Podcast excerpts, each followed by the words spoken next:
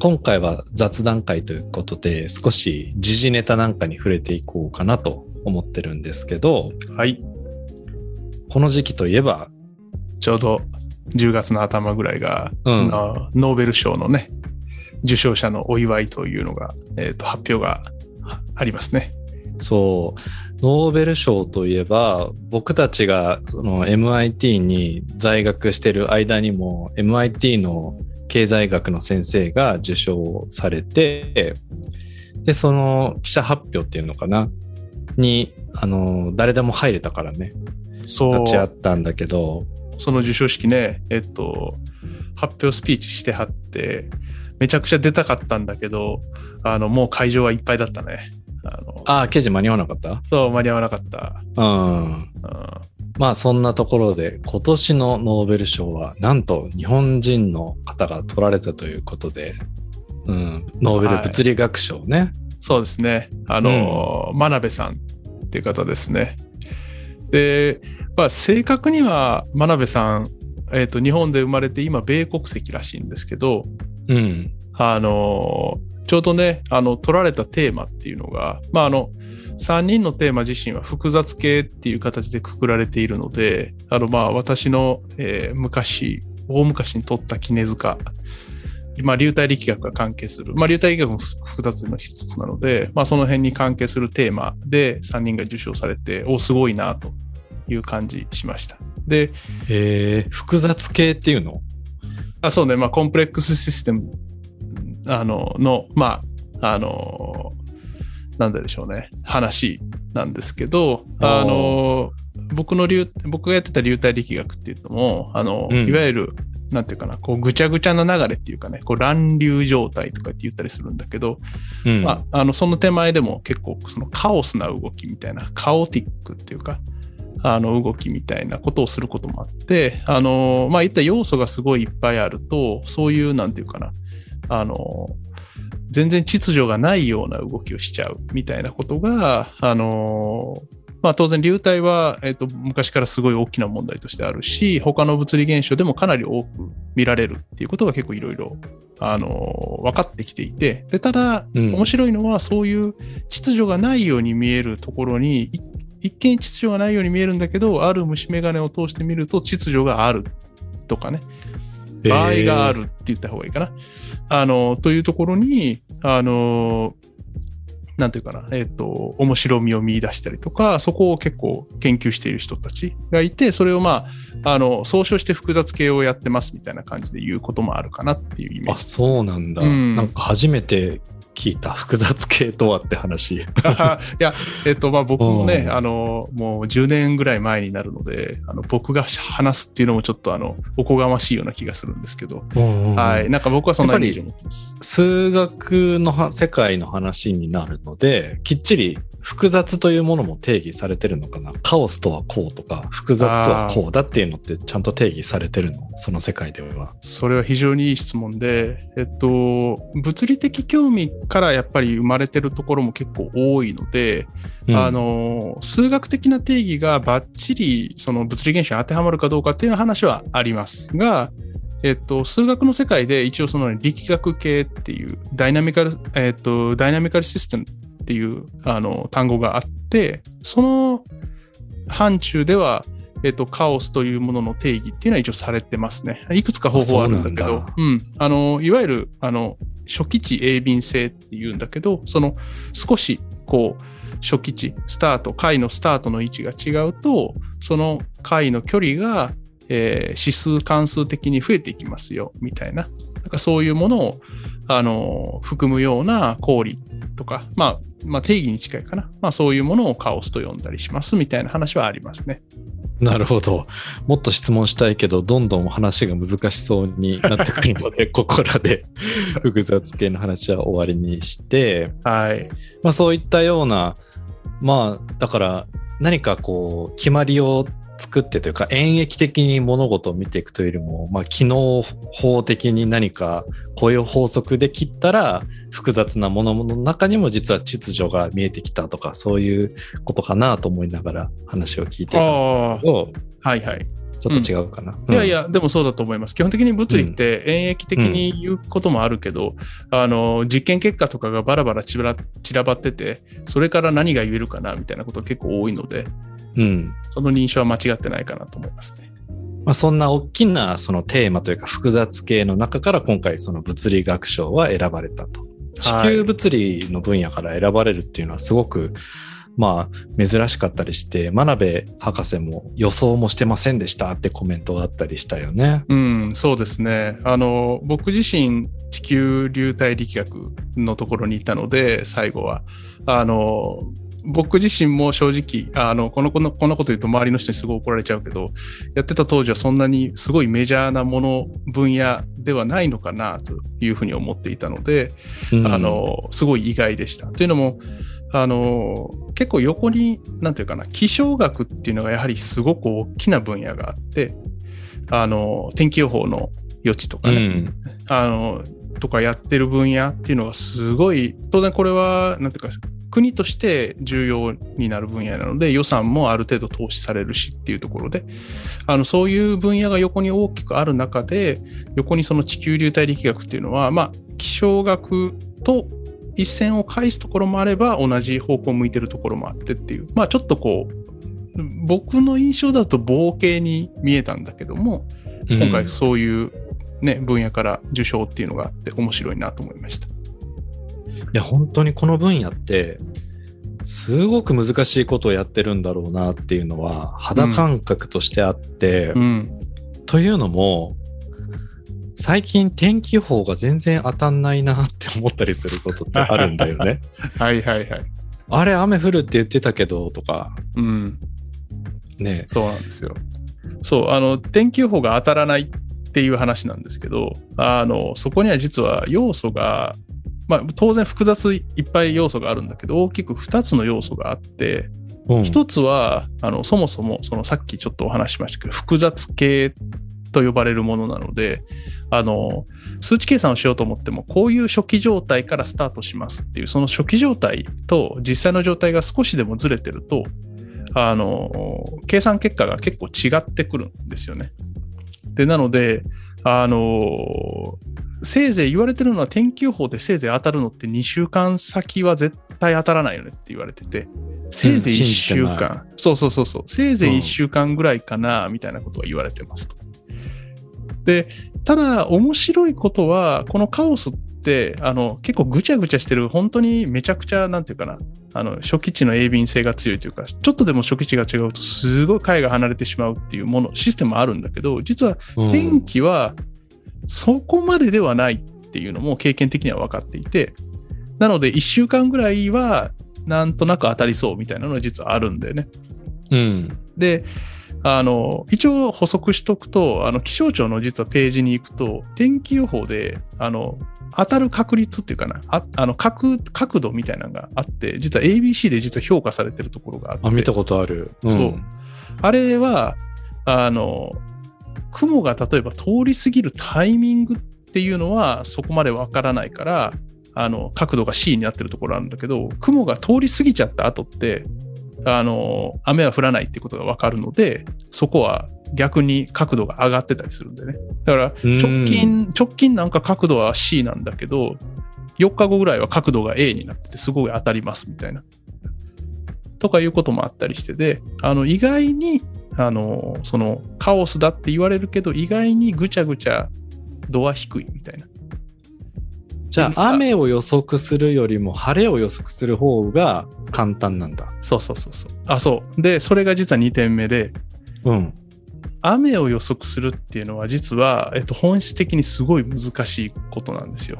うん。で、なぜかというと、あの、シミュレーションの、えっと、原理っていうか、えっと、計算機が、計算機で天気予報をするって何をやってるかっていうと、あの、大気とか、その、を、こう、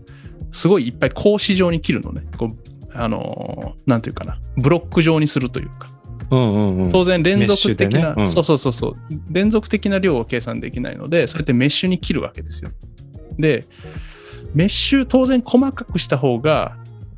精度は上がりそう。で、うん。あとメッシュ細かくないと、例えば、なんだろう、東京都で雨が降りますみたいなことになっちゃうわけよね。いや、それは困るな、みたいな、空単位とかね、もうちょっと細かい単位で欲しいなと思うわけですよね。で、だから、細かくしたいんだけど、それは計算機のパワーがね、ものすごい必要になるんですよ。うんメッシュを、メッシュを10倍にすると多分計算機のパワーが1000倍ぐらい必要。3乗、そんなにいるんだ。うん3乗とかそれ以上で増えちゃうので、あの、もっと、なんていうかな、単純にその、半分にするだけでね、あの、計算10倍かかっちゃうから、やっぱそんな簡単にはできないので、なかなかそこの折り合いをつけなきゃいけない。で、雨っていうことだけに特化して言うと、実はメッシュのでかさってかなり重要で、うん。例えば、えっと、すごいちっちゃくメッシュを切ると、この中の水蒸気量っていうのが、えっと、重要になるわけですよ。雨って。結局水蒸気がどれぐらい溜まってて、これぐらいあるから液化して雨になりますっていうことをやらなきゃいけないので。だけど、メッシュをすごい細かく切れば、あ、ここは水蒸気量がいっぱいあるから雨降るね。でも、隣のところはあんまりないから雨降らないねってちゃんとわかるんだけど、メッシュが粗いと、そこ全部舐めされちゃって、あ水蒸気量全体としては少ないから雨降らないなってなっちゃうんでね。うん。だ本来、そのメッシュの中ですごい水蒸気量が、こう、あの、集中してるところがあると、そこだけ雨降って、全体は、全、他のとこは降らないっていう予想予報を出してほしいんだけど、メッシュが粗いがために、全体として曇りです、雨は降りませんっていう予報になっちゃうみたいなこともありますと。うん。そう。ということがあって、あの実はメッシュの大きさってかなり重要なんですよね。で、なので、局局地的な豪雨みたいなのが、あの今のそのマシンパワーだとなかなか捉えられない、捉えきれないっていうのは、その辺も結構重要なんですよ。じゃあ、例えば、うん。天気予週間天気予報とかで、この日は晴れますとか、雨はいはい。何パーセントですとか、気温はこうなりそうですっていうのを見るのと、あと最近雨雲レーダーってあるじゃないですか。はいはい、ありますね。うん。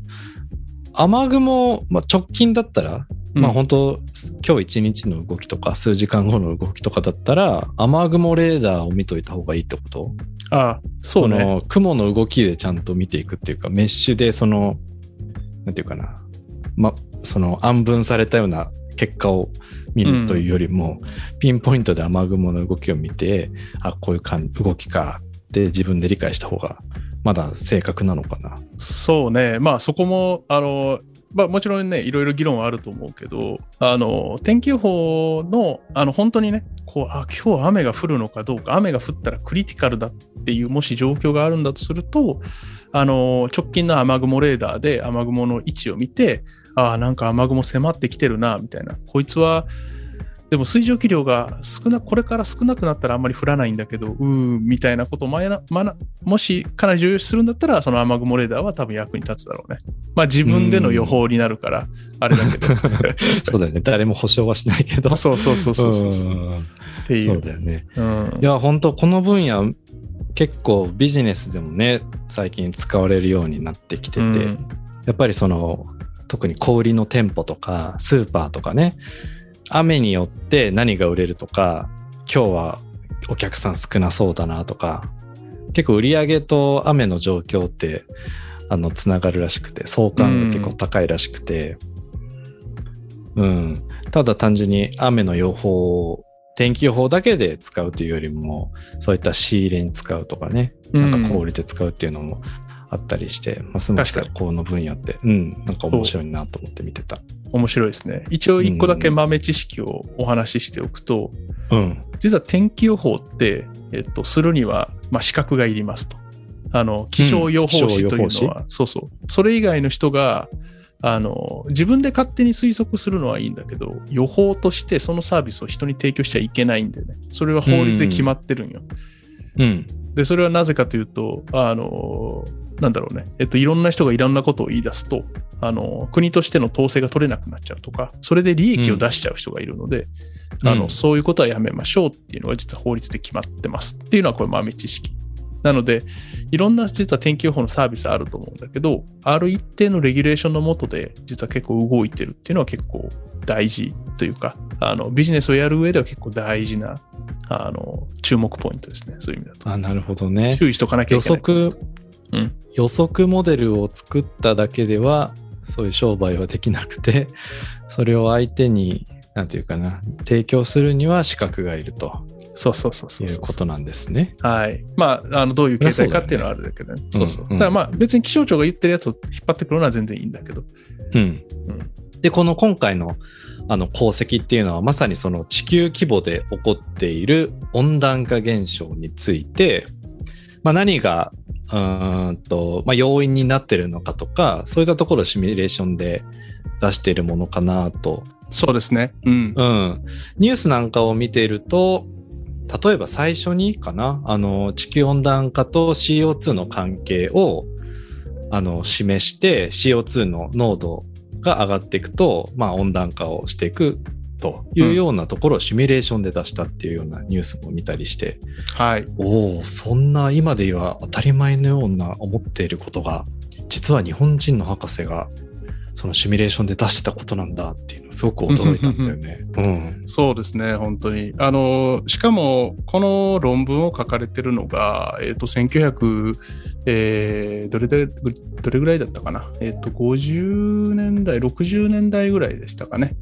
うん。はい。一番最初の仕事らへんが、そうですね。えっ、と、1960年代なので、あの、その頃って計算機が全然ない、そのパワーが全然ないんですよね。で、うん。なので何が必要かというと、あのどどういう目線でどういうモデリングをするか。あのすごい複雑なのでその複雑なものを全部こう取っ払ってこれが大事っていう要素だけを抽出してモデルすモデリングする。そこのセンスがすごく問われるような時代なんですよね。もちろん今もそうなんだけど。なるほうん。でその時にそのもともとえっとその真鍋さんまでやられてたのってあの大気は動かないとしてあの大気が動く要素っていうのをまあそれはもうちっちゃいものだと言って放射だけで議論してたらしいんだよね。そのうん。太陽から入ってくる光がどれぐらい大気に入りますか？で大気からどれぐらい外に出ていきますか？みたいなことをやってたんだけどこの真鍋さんの功績っていうのはあの大気って動くことは結構大事だよねと言って、まあ、いわゆる対流そのね、雨が降りますっていうのは結局地表の水蒸気がこう上に上がっていってバサーッと雲あの雲になって雨で落ちてきますみたいなこういう仕組みをモデルの中に取り入れるというところでその大気循環モデルっていうののあの先駆けとしてこの真鍋さんの研究は重要だったんだよね。えー、じゃあそれまでは、うん。なんていうかな、そこの境界条件とでも言うのか、うんうんっていうのは、一定だったんだ。つまりその CO2 なんか、その、温室効果ガスの濃度によって変わるとか、そういったところは全然あの考慮されてなくって、熱なり光なり、太陽から入ってきたものは一定の割合で反射されるし、一定の割合で地球にそのまま降りてくると。うんうん、あいうような捉え方でやってきたってこと？そうあのそういう意味だとあの CO2 のあの温度上昇に対する影響っていうのはおそらくそれまでも研究があったと思うんだけどあの、なんていうかな大気の中でどういうメカニズムを考慮すればどういう結果が生まれるかっていうそのメカニズムをどどの量を考慮するかっていうのがみんな研究で違ったんだよね。多分それまでは放射の部分に注目した。要するに熱を伝播するあのほあの方法として、えっと、放射と、えー電熱伝導と対流これ3つがあるんだけど、えっと、うん対流を計算するのってかなり大変なので、あの基本的には、まあ、一番簡単なのって放射なんだよね。で僕らこう体感してるとさ太陽からの熱って基本的にあの直接日光が当たってるのがしんどいよね。なのでまあうん放射がドミナント、その支配的かなというのはまあ自然な気はするんだけどあのその要素を取り込んだ研究が多分多かったと思うんだけどその真鍋さんの場合はその対流に注目して、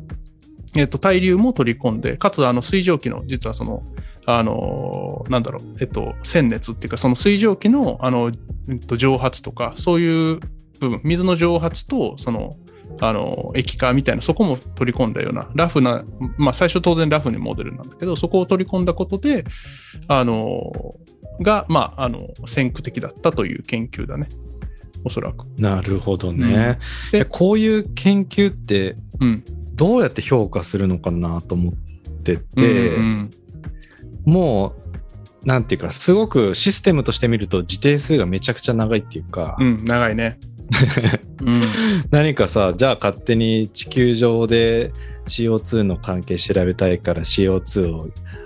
上げますなんてこともできないし、うん。うん。どうやって評価するんだろうね。本当に自分のモデルの正しさって、うん。まあ実際にそれが起きてるかどうかっていう、やっぱり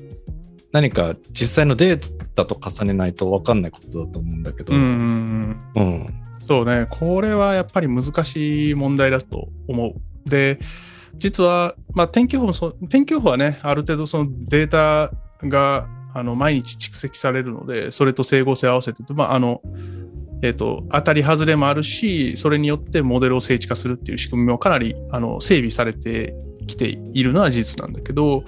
こういうロングスパンのものってやっぱ評価はしづらいと正直思うよね。あの、だから真鍋さんのあの結果自身が今、そのノーベル賞として受賞されるっていうのは、あの、やっぱり今、あの、それ自身が、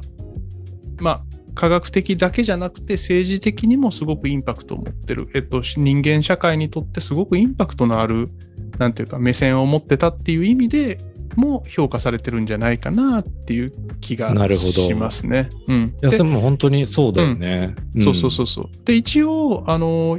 えーっと、今の、えーっと、天気予報と、えーっと、もう一つ、その温暖化のシミュレーションでは、あの、海洋と大気を、えっと、連動させておく。あの大気海洋、えっと、循環モデルっていう話があるんですけど、これむちゃくちゃ計算パワーが必要で、あの、一昔前に地球シミュレーターっていう、あの、スーパーコンピューターがあったとか、それ、その辺でようやくこう、そういうもののまともな計算ができるようになってきたんだけど、2000年代に入ってからかな。あの、というところではすごく重要視されているやつで、あの、もともと大気だけをシミュレーションすることも、まあもちろん大変なんだけど、それが最初にやられてたんだけど、実は、えっと、海面の温度っていうのが、えっと、温度上昇に、あの、地球の温度を決めること、あ要するに気温を決めることに結構重要な影響を及ぼしてるってことが、2000年代入ってからよく分かってきて、それ連動して全部解かなきゃいけないよねっていう風になってきたのが最近のやつなんだよね。で、だから、うん。水蒸気の言ったらこう海面で起こってるそのなんだろう海面上であるそのす水のじょ、えーと蒸発と液化みたいなそういうことも考慮しなきゃいけないっていうところなので真鍋さんの研究ってまさにそれが入ってるのであのすごい先駆的なんだよねそういう意味で。なるほどね、うん今まで考慮されてきなかったファクターを取り入れて、まあ、その土台を作ったっていうところが、まあ、こうあの評価されたっていうことなんですね。というふうに理解してますね。はい。なるほど。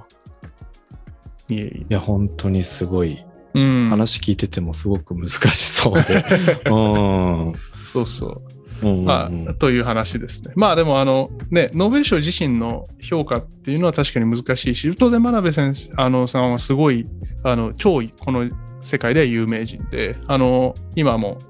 あの僕、大学の時にあのなんていうか属してた研究室のメーリングリストとかに少し入ってるんだけど、関係する。あのやっぱそこでもあの、おー、すごい受賞がすごいですねみたいな。でただあの、ボブ・ディランが文学賞を受賞したぐらいのあのアクロバティックなあの受賞の仕方ですねって言ってる人もいるぐらいに、まあ、ああのそんなに？そうそうあの地球物理学の中あ、要するにこの物理学の中でこの研究が位置づくっていうのは、まあ、あの結構あの向こうの人も苦労したんじゃないかなみたいな、うん。あのことが垣間見えるかもしれないけど。でやっぱりその環境っていうものに対する、ねあのえー、と社会の意識っていうのがあの強ま高まってすごく高まってるよねっていう多分ことも受けてなのかなという印象はあるんだけれども。うん。あのまあ逆に言うとねあのノーベル賞はあのすごい僕は選考委員でも何でもないから何を考えてるのか分かんないけれどもでもそういう選考委員の人たちがそれを気にするぐらいにやっぱり環境ってすごく大事なんだなっていうか大事だと思われてるようになってるんだなっていうのはあの重要だよね。だからこう、マサトがね、まさにこうエネルギー関係で SDGs とか、そのエナジーのところにやっぱり興味があるっていうのと、なんかすごく連動してるような気がしていて、うん。あの、これ面白いなと思って、まあ今回の雑談に選んだっていうのもそうなんだけど。いや、本当そうだと思う。僕はその修論で、あのー簡単なね、エネルギーの消費のシミュレーションモデルを作ったりとかうん。して、あの、まあ、やってたんだけど、本当考え出すと、あ、この要因を取り込まなくちゃとか、でもどうやってモデリングしたらいいんだろうとか、考え出すと本当キリがないような世界ではあって、うん。うん、まあ本当にセンスでこういうふうに、あの、てモデル化するっていうね、ところが絶対に必要で、うん、で、プラスマシンパワーなんか、そのスパコンとかも、あの、うん。相まって、まあ現在の、なんていうかな、気象のシミュレーション？温暖化のシミュレーションとかにもつながってるんだなっていうところで、まあ今回はですね、まあ、時事ネタということで、ノーベル物理学賞をまあ受賞されたですね、真鍋博士のまあ功績をですね、えっと、ケジ君のシミュレーションの経験から少し話してもらいました。本当におめでとうございます。おめでとうございます。